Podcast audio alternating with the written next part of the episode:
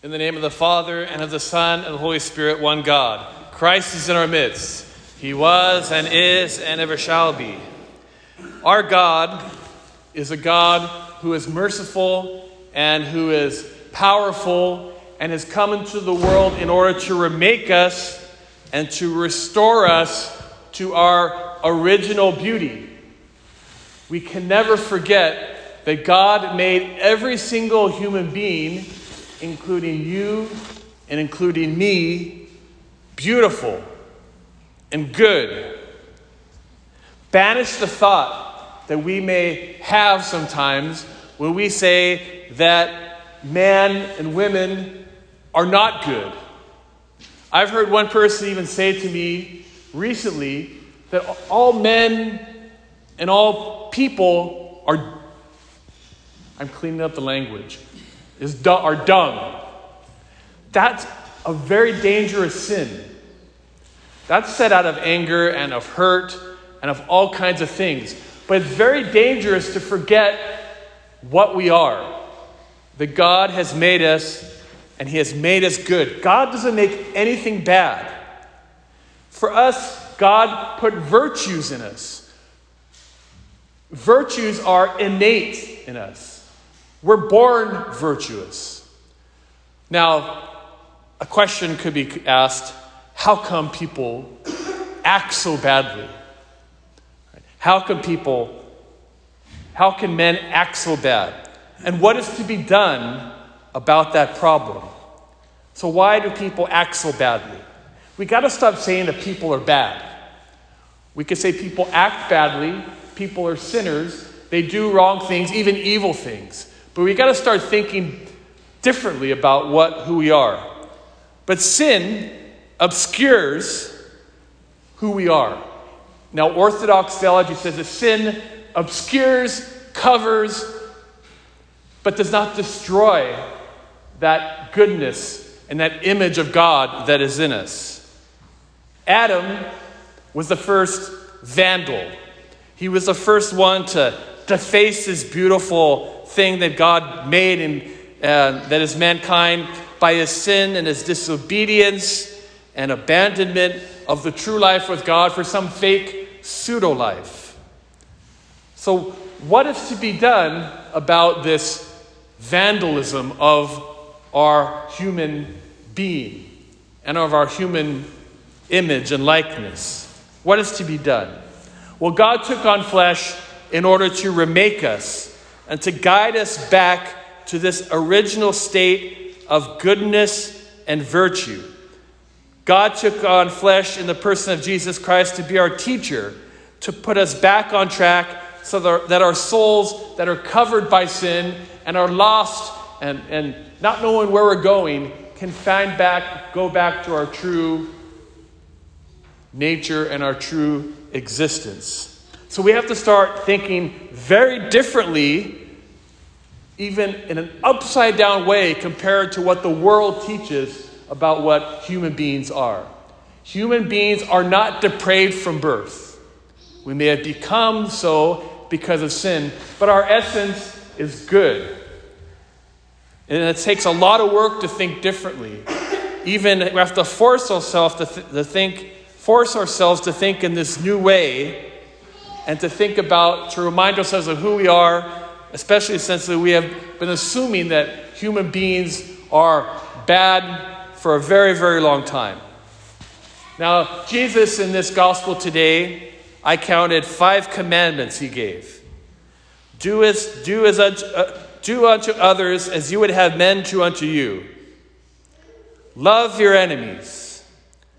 Do good Lend expecting nothing in return. Be merciful, even as our God, your Father, is merciful. These are commandments.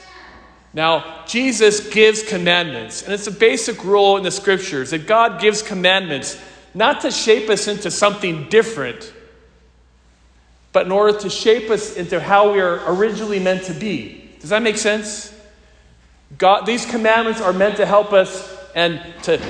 God is like, Jesus is like an archaeologist digging through the dirt of all this sin and confusion and heresy and mistakes that we have about our own selves, and to help us find our true selves. God is like an archaeologist who digs us up, cleans us off, makes us work again so that we can become our original selves. God came and gave these, and Jesus came and gave these commandments in order to restore man, to restore us and mankind to what is created to be. Now think about this. Man is virtuous from birth.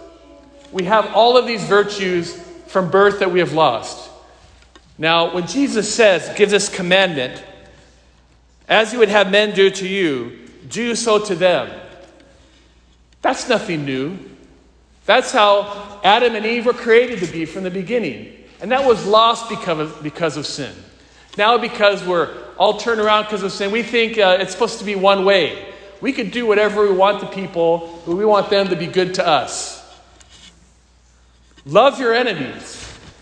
Love your enemies is the normal state of a human being.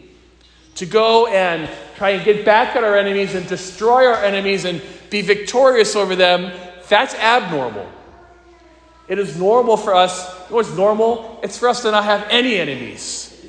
But if we have to have enemies because we live in this world, the normal is for us to love our enemies.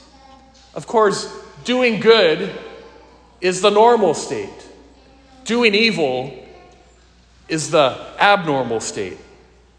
Lending, expecting everything, excuse me, lend, lend expecting nothing in return is the normal state. Right? It's the abnormal state to do quid pro quo or to do something, do good in order to expect good to come in return. The normal state of human beings is to be generous and to give more than we, are, than we receive. It is blessed to, to give rather than receive. Isn't that what St. Paul said? And to be merciful, even as God is merciful to us. Normal human beings, healed human beings, Orthodox Christian human beings going in the right direction are merciful. And they become more and more merciful as they grow up and mature in the faith. Holding grudges is immature. Judging other people is immature. Being merciful and, and be, being more merciful than people are merciful to us is God's way. That's how God is. And that's how the normal state of, of human beings are if we truly are made in God's image and likeness. So we have to think differently. To love our enemies according to St. Gregory Palamas, a great saint, loving our enemies is so normal in us that it should be self evident. We should be repulsed if, we, we're hating other people.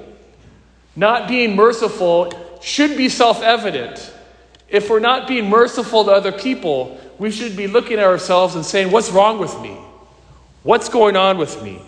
If I'm always giving, expecting all these things to come back in return, that's not normal. The normal is to be merciful, even as God is merciful. So Jesus demonstrates these virtues not just in words, but in application to show us how they are possible and how they are true.